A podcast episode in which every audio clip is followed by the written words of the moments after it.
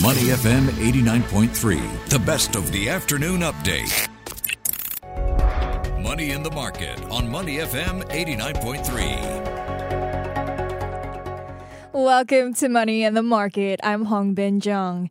Markets are currently moved by signs of an easing in China's strict COVID zero policy, as well as the next moves by the U.S. Fed. Will their next interest rate hike be by 50 basis points? How did markets perform in November and what can we expect this month as we head to the end of the year? Joining us on the phone today to tell us more is Olivier d'Assier, Head of Applied Research at APAC at Qontigo. Olivier, welcome to the show. Thank you. Hi. Hi. Okay, so we've we saw a broad sell-off earlier this week with China due to the unrest, but then it, it did rebound the following day and it seems like it's it's continuously rebounding and it's boosted the sentiment for the rest of the region as well. Are investors still bearish on China or not anymore? I think you know they've been bearish all year, so a lot of that was already priced in. Mm-hmm. Uh, and really, what investors don't like is, is uncertainty. They like to understand how uh, authorities in, in any market make a decision. What kind of decision model are they using? What kind Mm-hmm. of metrics are they looking for or looking at to make decisions? And I think you know uh, until last week we really didn't know. Mm. Uh, now we're seeing uh, officials in, in China talk more, talking about how the Omicron virus may be weakening, how uh, uh, vaccination rates are rising, and so on and so forth. So these are positive indication that maybe uh, signals that their decision model is, is is turning around, which is good news for investors, obviously. Right, right. And you talked about how investors don't like uncertainty. So, what kind of clarity from China would investors need to change markets into a bull market?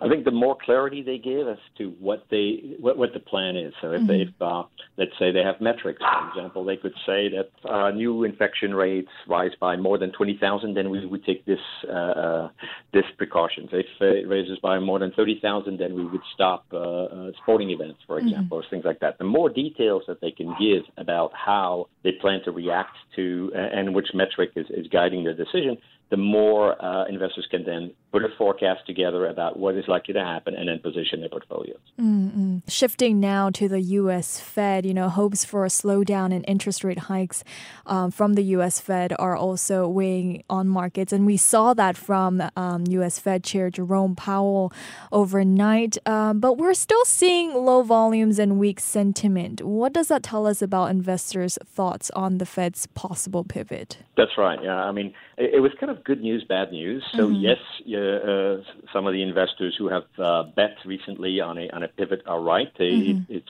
it's looking likely that the next interest rate hike will be 50 basis points instead of 75. But markets has already priced that in. Right, we're up 20 percent since the lows of Right. September. Uh, now, the bad news was that uh, the final destination for interest rates is going to be higher than, than what they thought uh, back in June. So, in terms of the impact on the economy, this is still uh, very much the brakes are, are on, and, and that's going to continue to, to, to, to apply pressure on, on consumer demand, on on uh, on uh, investments uh, and the like. So it, it's not all you know green from here. It's not all uh, uh, blue sky. it's, it's certainly not, uh, and the Fed has made that clear. Right? And and they're nowhere near thinking about easing again. That's not even uh, for next year at all, according to the latest minutes we saw. Right. So even a slowdown, like continuous slowdown, won't help trigger a bull market. No, not yet. I think what they what uh, the Fed has said very clearly is we need to see some softness on the employment side, and we're not seeing that yet. We're still seeing job uh, uh, openings are, are almost twice as big as the number of applicants looking for them. So there's still quite a lot of upward pressure on wages and and uh, from, from the employment situation, and, and I think the Fed is not going to stop until that that reverses, and, and that that could be several you know several quarters away. You know, we just entered a new month. Happy December. How would you describe the markets in the month of November? I mean, I, I think that November has been the best month for Asian stocks. It's been pretty good, and, and even in the U.S. as well, right? We're up 20% uh, uh, in the last two months. So, so there's quite a lot of, prof- uh, of performance to protect. You know, for end of year performance reviews, you, you, you want to protect some of that. You certainly uh, uh, probably not going to see a lot of, of new directional bets by investors. I think that's why volumes are still low. Sentiment is still somewhat soft. Um, mm-hmm. The pivot theory is just, you know, raising from 50 basis points instead of 75. That's not a very, very big, uh, you know, bullish uh, sign for, for stock markets. Uh, so I think you're still going to see a lot of caution for the rest of the year, and you might see sideways trading, maybe with a slight upward bias because the, the investors that are in the market right now are mm-hmm. Risk tolerant investors, bullish investors, or contrarian investors. The bulk of the investors are still risk averse and they're staying on the sideline, and that's probably what they'll do for the rest of the month. Mm-hmm. And what can we expect for the month of December? Can we expect a Santa Claus rally? So that all depends on how uh, investors are going to adjust their expectations for Q4 earnings, which will mm-hmm. come right after that. Right in January, we're going to start to hear about that.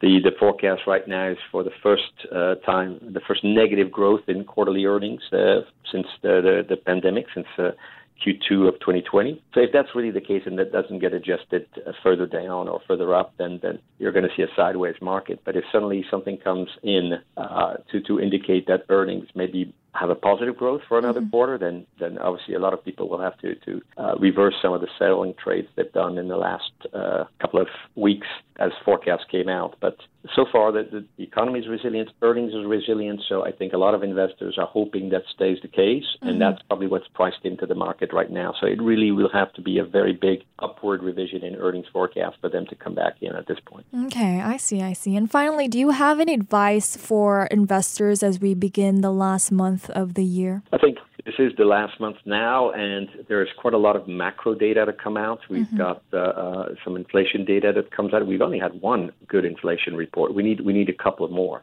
Mm-hmm. Uh, I think you also have uh, the Fed decision on the 13th. You also have uh, some inflation numbers out of Europe. You still have a very fluid COVID situation in China. So this is not the time to take big risks because there are too many unknowns. Mm. Uh, but I think that, that if you are positioned in the market right now, that's that's good. You you can ride the rest of the the uh, of the month.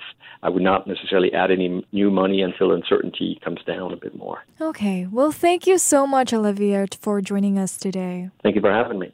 Thank you. We've been speaking with Olivier d'Assier, head of applied research at APAC at Qontigo. Stay with Money FM 89.3. To listen to more great interviews, download our podcasts at moneyfm893.sg or download our audio app. That's A W E D I O. Available on Google Play or the App Store.